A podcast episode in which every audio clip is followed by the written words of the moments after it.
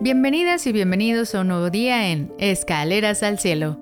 Soy Geraldine Espinosa, tu compañera en este camino de ascenso espiritual.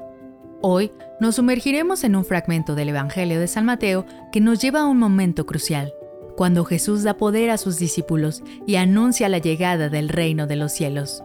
En nuestra reflexión, examinaremos cómo este acto de confianza se aplica a nuestra vida a pesar de nuestras fallas.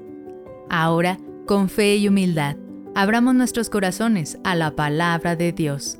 En el nombre del Padre, del Hijo y del Espíritu Santo. Amén. Del Santo Evangelio según San Mateo. Gloria a ti, Señor Jesús. En aquel tiempo, llamando Jesús a sus 12 discípulos, les dio poder para expulsar a los espíritus impuros y curar toda clase de enfermedades y dolencias. Estos son los nombres de los 12 apóstoles. El primero de todos, Simón, llamado Pedro, y su hermano Andrés. Santiago y su hermano Juan, hijos de Zebedeo. Felipe y Bartolomé. Tomás y Mateo, el publicano. Santiago, hijo de Alfeo, y Tadeo. Simón el cananeo, y Judas Iscariote, que fue el traidor.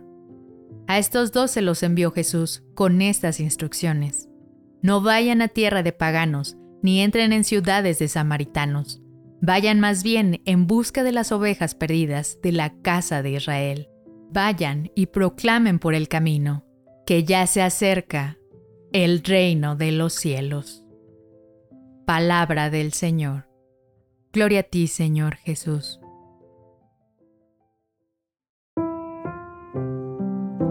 En este fragmento del Evangelio de San Mateo, presenciamos la comisión que Jesús da a sus discípulos, equipándolos con el poder de expulsar espíritus impuros y sanar enfermedades. Sin embargo, más que una simple asignación de tareas, este acto representa una transferencia de confianza y responsabilidad. Jesús estaba enviando a estos hombres imperfectos y humanos a continuar su labor, compartiendo la llegada del Reino de los Cielos. Esta transferencia de responsabilidad resuena en nuestra vida diaria de manera muy profunda, ya que, aunque no tenemos la tarea de expulsar demonios o curar enfermedades físicas, todos nosotros, desde nuestra posición, tenemos el mandato de llevar el amor, la compasión y el mensaje de esperanza de Jesús a los demás. El detalle más importante es que Jesús no seleccionó a los mejores o a los más aptos según los estándares mundanos. Al contrario, eligió a hombres comunes con fallos y debilidades. Pedro, quien negaría a Jesús. Mateo, que era publicano y por ende visto como pecador. Y Tomás dudó de él. Sin embargo, todos ellos fueron llamados a una misión mayor que sus debilidades.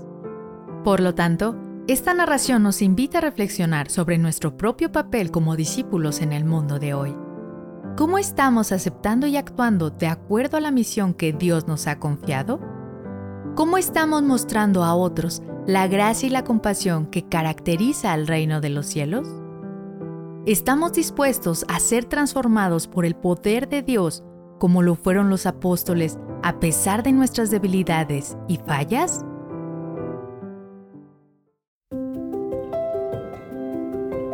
Gracias por acompañarnos hoy en Escaleras al Cielo.